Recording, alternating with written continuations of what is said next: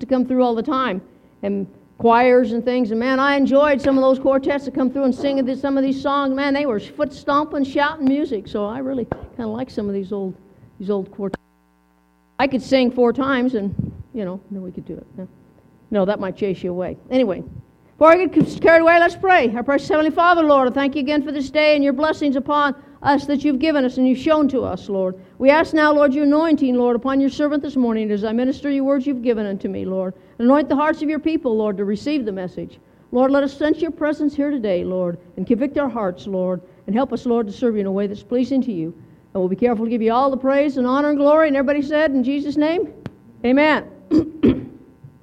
I'm going to be in Luke, the chapter 17 this morning.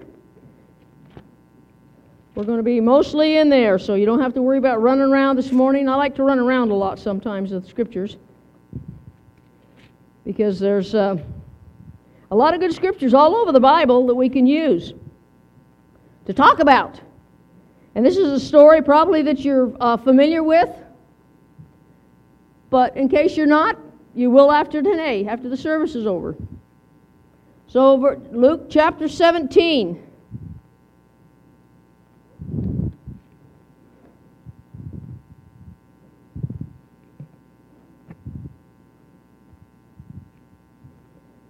Okay, we're looking at verse, starting with verse 11. As the Lord continued on toward Jerusalem, he reached the border between Galilee and Samaria. As he entered a village, there Ten lepers stood at a distance, crying out, Jesus, Master, have mercy on us. He looked at them and said, Go show yourselves to the priest. And as they went, they were cleansed of their leprosy. One of them, when he saw that he was healed, came back to Jesus, shouting, Praise God! He fell on the ground at Jesus' feet, thanking him for what he had done. This man was a Samaritan. Jesus asked him, Didn't I heal ten men? Where are the other nine? Has no one returned to give glory to God except this foreigner? And Jesus said to the man, Stand up and go, your faith has healed you. Now, leprosy was a horrible disease to have. It's not a very pleasant one to have now. but back then, it was really a, uh, one of the worst things that you could get was leprosy. Because leprosy, according to the law, it forced you outside the city. It was, uh, was bad enough to have the disease itself and the pain that went with the disease and all those things that went with it, but it was also the, the outcast.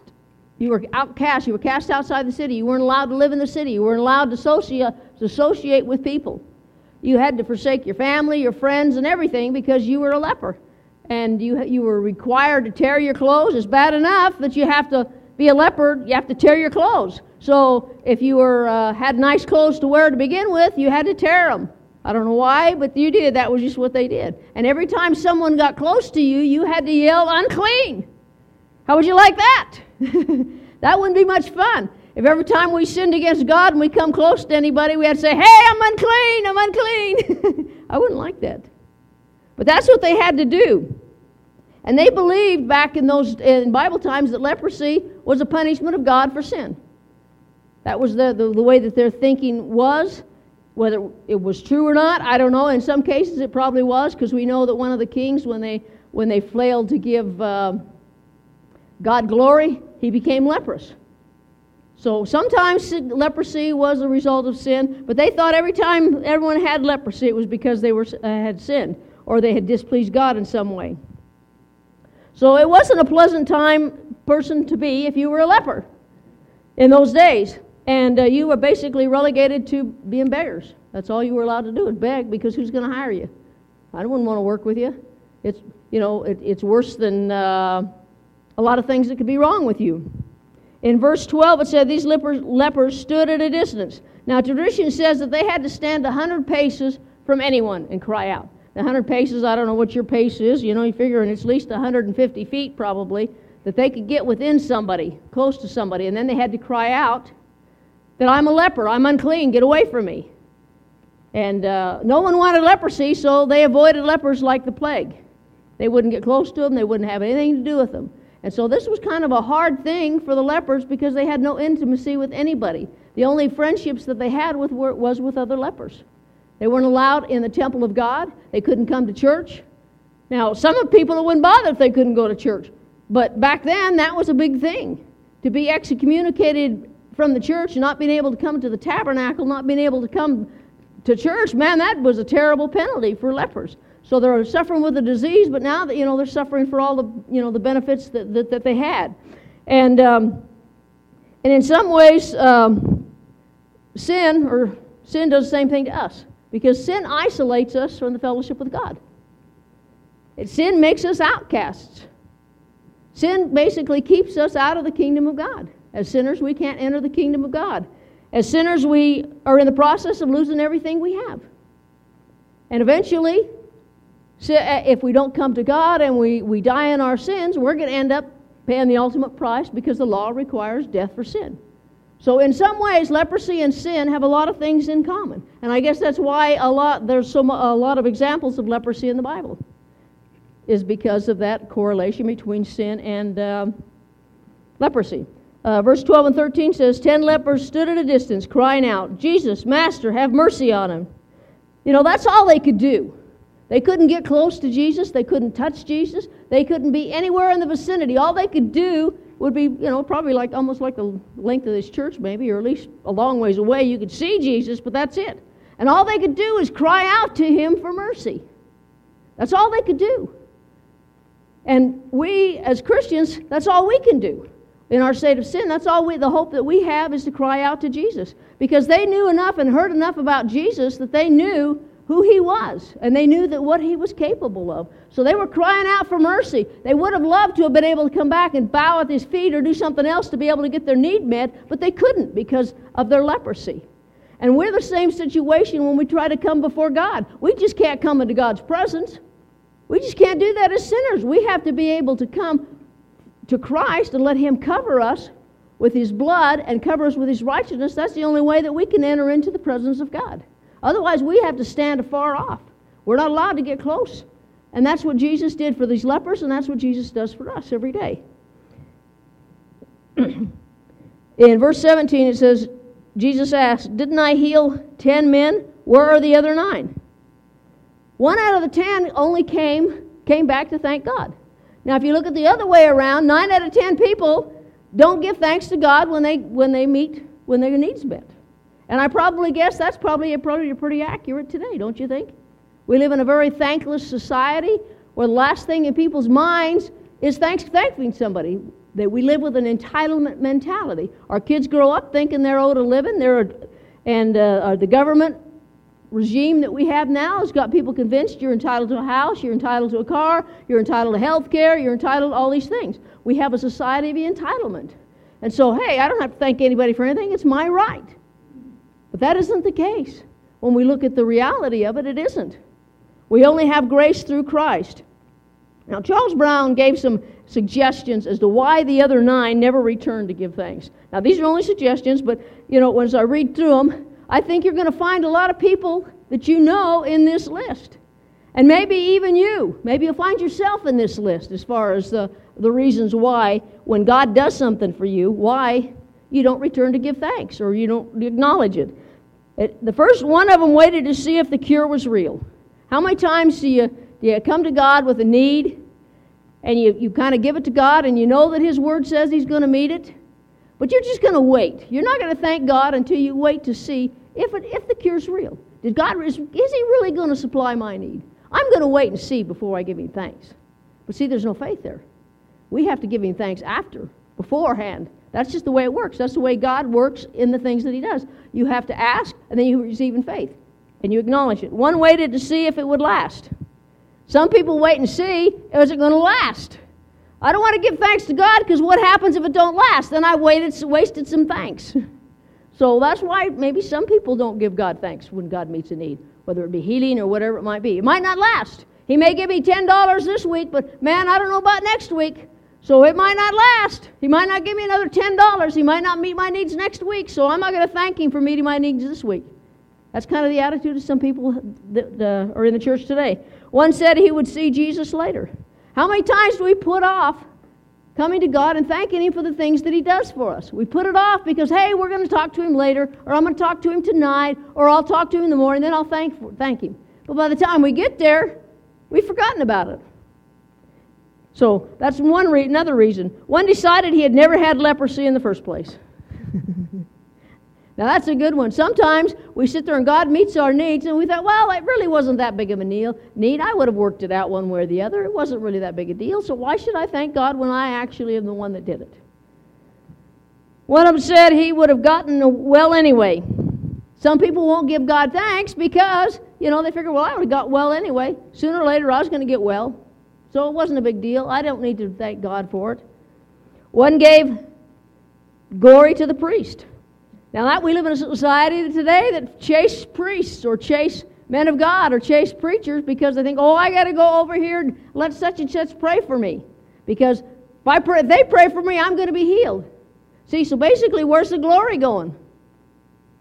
When we when that's our attitude. God wants us the glory to go to him. I'm not saying that that's wrong if you want to do that and you feel like god wants you to do that. But we ultimately it isn't the it isn't the minister or the pastor or the preacher that we got to thank. It's god. Because god the one that meets the needs. So we got to keep our eyes on god and forget about the middleman. See but we like to thank the middleman because we think that's going to do more good for us in this life. One said any rabbi could have done it Oh, we didn't need Jesus to do it. He was just another rabbi. Anybody could have done it. If we'd have went to them first, same thing would have happened. So I don't need to go thank Jesus because, hey, it wasn't that big a deal. One said, I'm already much improved. Said, well, I'm getting better. I'm going to get better anyway. I don't need to thank God for it. I'm getting a little better, so I'm getting better by my own self. I don't need to thank God for it. There's all kinds of reasons that people have not to thank God. How many times do we have... Uh, soldiers in foxholes that say, God, if you get me out of this mess, I'm going to serve you. I'm going to do all these other kind of things. I'm going to thank you. But then they get home and they forget all about it. And all said, well, that was just a moment of weakness. And, you know, I would have been safe anyway. Because we take God's things that He does for us, we take His blessings for granted. And we look in our lives for excuses not to thank God. I don't know why that is. I guess it's because we're inbred with unthankfulness. We like to think that we're the ones that can do anything. We did it ourselves. I'm reminded of the story. Well, not really a story, as our pastor had a, if you've ever been up to Valley Assembly up there, they had a, they pretty got pretty nice building and they've got sub buildings and all these things running around, probably, you know, lots of money worth of buildings.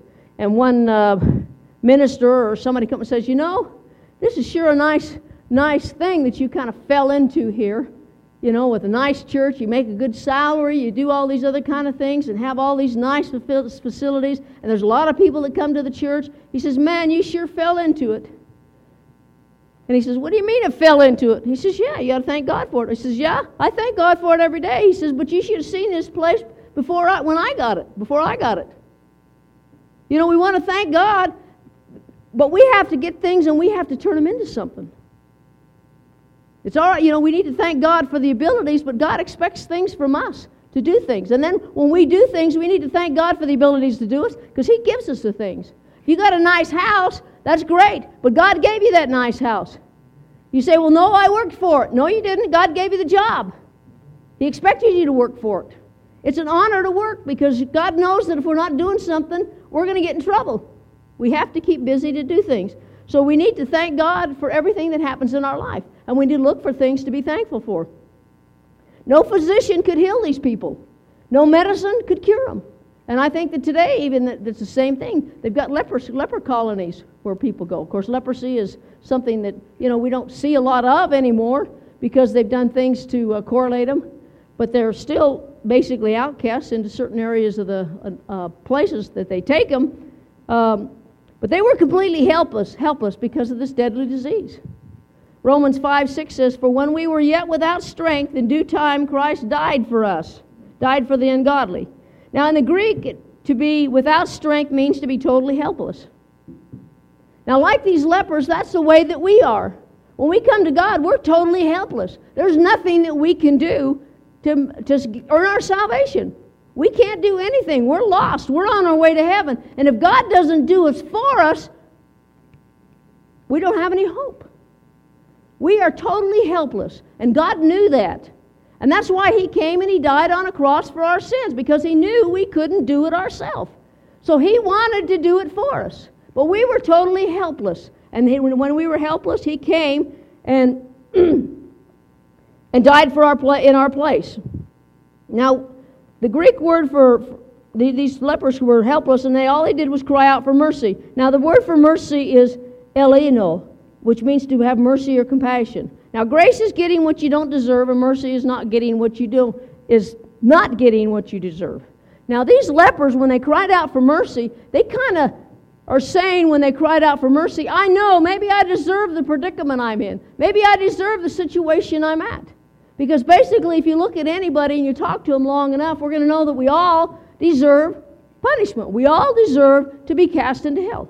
That's the reality of today. I don't care who you are. So actually, these lepers, when they were crying out for mercy, was acknowledging that they had deserved basically their condition because they had sinned when they were crying out for mercy. I don't know whether that's the case. I have no idea. It doesn't give us any names or any indication of it. But when they were crying out for mercy, they were acknowledging that they didn't deserve to be healed. When we come to God, we don't deserve to be saved. We, there's nothing we've done in our lives that makes us worthy to be saved. And we need to realize that. That's where these lepers were. And their only hope was in Jesus. Now they knew that. They had nowhere else to go, they had no hope at all. And I'm glad that, you know, in a situation, because we're hopeless, where would we go if we didn't have Jesus? He was their only hope. Well, Jesus is our only hope today. And I'm thankful that when Jesus is our only hope, hey, that's all it takes. We've got our hope in the right place. We don't have to worry about it because He's, he's going to meet our need. And these uh, lepers, when they cried out to Christ, they knew that He was their only hope. And they knew that He'd healed people in the past. They knew He'd done all these other things, and they were hoping that He would include them. Well, today we don't have to worry about hoping if Jesus will include us because Jesus said it, it's for anyone will may come. He's the hope of anyone that wants to come. If anyone that cries out to mercy for Him, He grants it. And He gives you grace, something we don't deserve, which is heaven. And He blesses our life. We don't deserve the blessings that Christ gives us, we don't deserve anything. What we deserve is death. But he showed mercy on us. But we have to cry out for mercy. We have to ask him for it. He just doesn't automatically do it because he's got a plan. And if you don't cry out to Christ to save you, he's not going to save you. That's the reality of it. He died, the ticket's right there waiting for you, but you got to go pick it up. but I'm thankful that Jesus, coming to Jesus, was all they needed to do, and that's all we need to do because he'll meet our needs. In verse 14, it says, He looked at them and said, Go show yourselves to the priests. And as they went, they were cleansed of their leprosy. Now, Jesus had, to, had compassion on them, and He cleansed them of their leprosy. But He told them to go show yourselves to the priest. Now, He didn't heal them right then. He didn't say, Okay, you're healed. Now go show yourself to the priest. He says, Go show yourself to the priest. Now, if they'd looked at the circumstances they were in, they still had leprosy.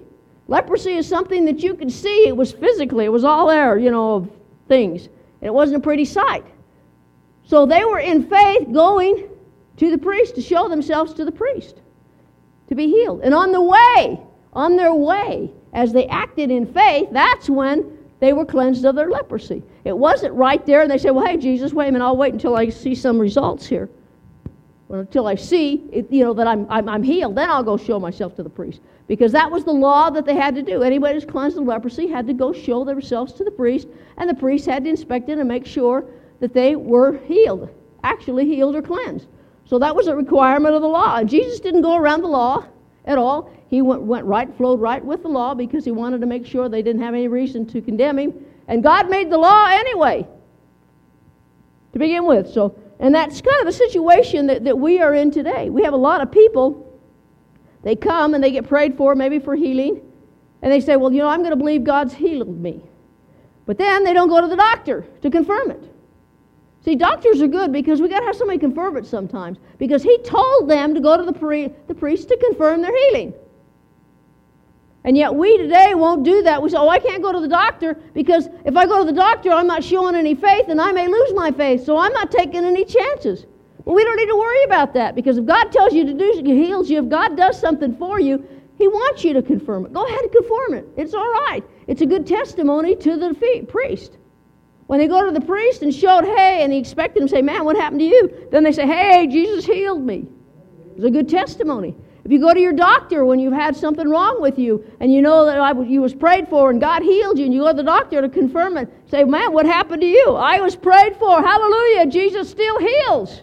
That's a good testimony because these doctors need to have their eyes opened up, a lot of them. I have one Christian doctor that I go to. My um, orthopedic surgeon is a Christian, and sometimes we talk about the Lord. And that's nice to know. You know, kind of gives you a different security feeling when you know he's in there with a knife cutting on you, that he's prayed first.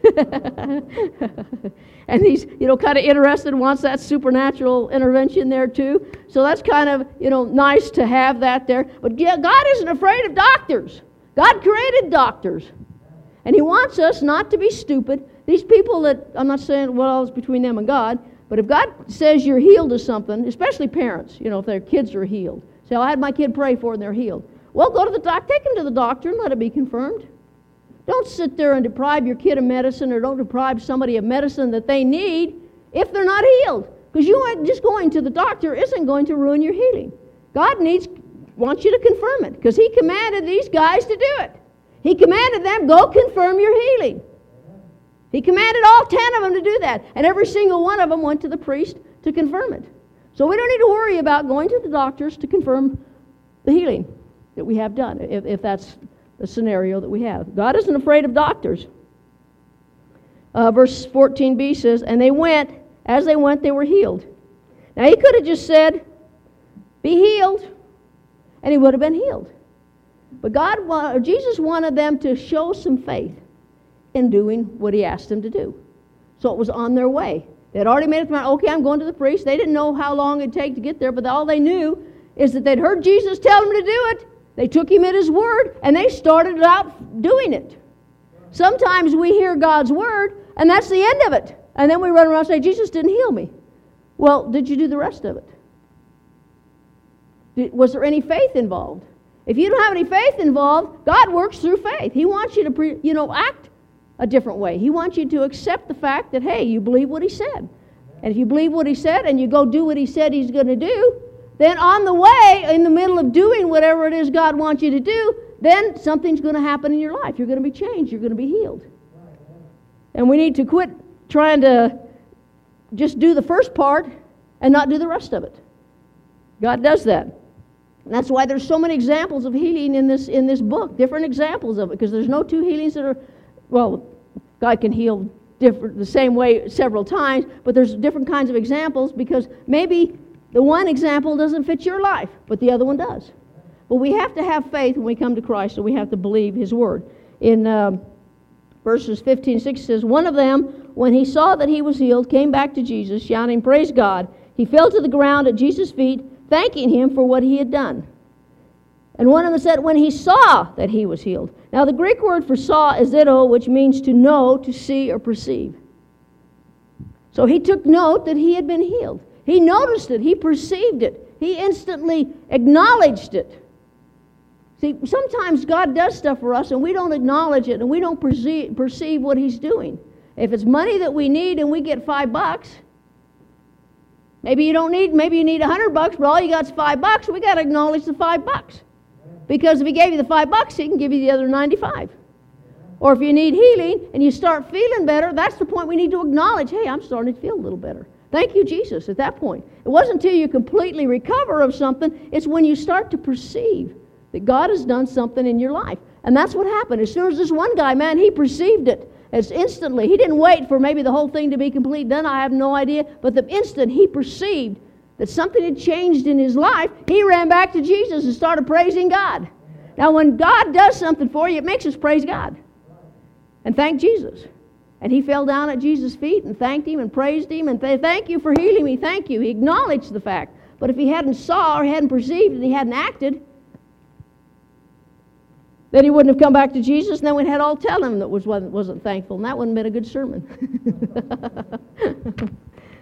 so anyway, and how many times do we do the same thing? We leave without asking Him. We leave without thanking Christ for anything. We come up, or we'll come up and we get prayed for, and as soon as we get up, our, our requests are just like kind of like a yo-yo on a string. We lay them at the altar, and then we come back and we kind of flip it, and here it goes back, back into our hand. We, we, we, leave, we pick our problems up as we leave. Uh, verse 19 says, And he said unto him, Arise, go thy way, thy faith hath made thee whole.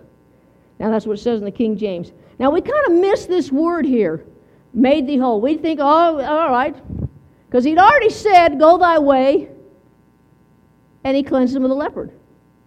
So why did he say, Thy faith hath made thee whole? Because in um, leprosy, if you know anything about the disease, what it does, it uh, attacks you know extremities. After a period of time, your fingers start falling off, your ears fall off, your toes fall off, and your nose, even the nose on your face will fall off because all the extremities will fall off because of the disease. Now, I don't know what this guy looked like. Lepers, if you had leprosy for very much period of time, you'd be missing some fingers. You'd be missing some toes. You might even be missing your nose and your ears. I have no idea what this guy looked like. But see, when he came back and he returned to praise Jesus and thank him for cleansing him, see, curing you of the leprosy wasn't enough. See, God wanted to do more. So he said to him, Thy faith hath made thee whole. And I believe at that instant that if he had lost fingers, they instantly grew. If he was missing a nose, I believe the nose returned. I believe his ears would have grown back instantly.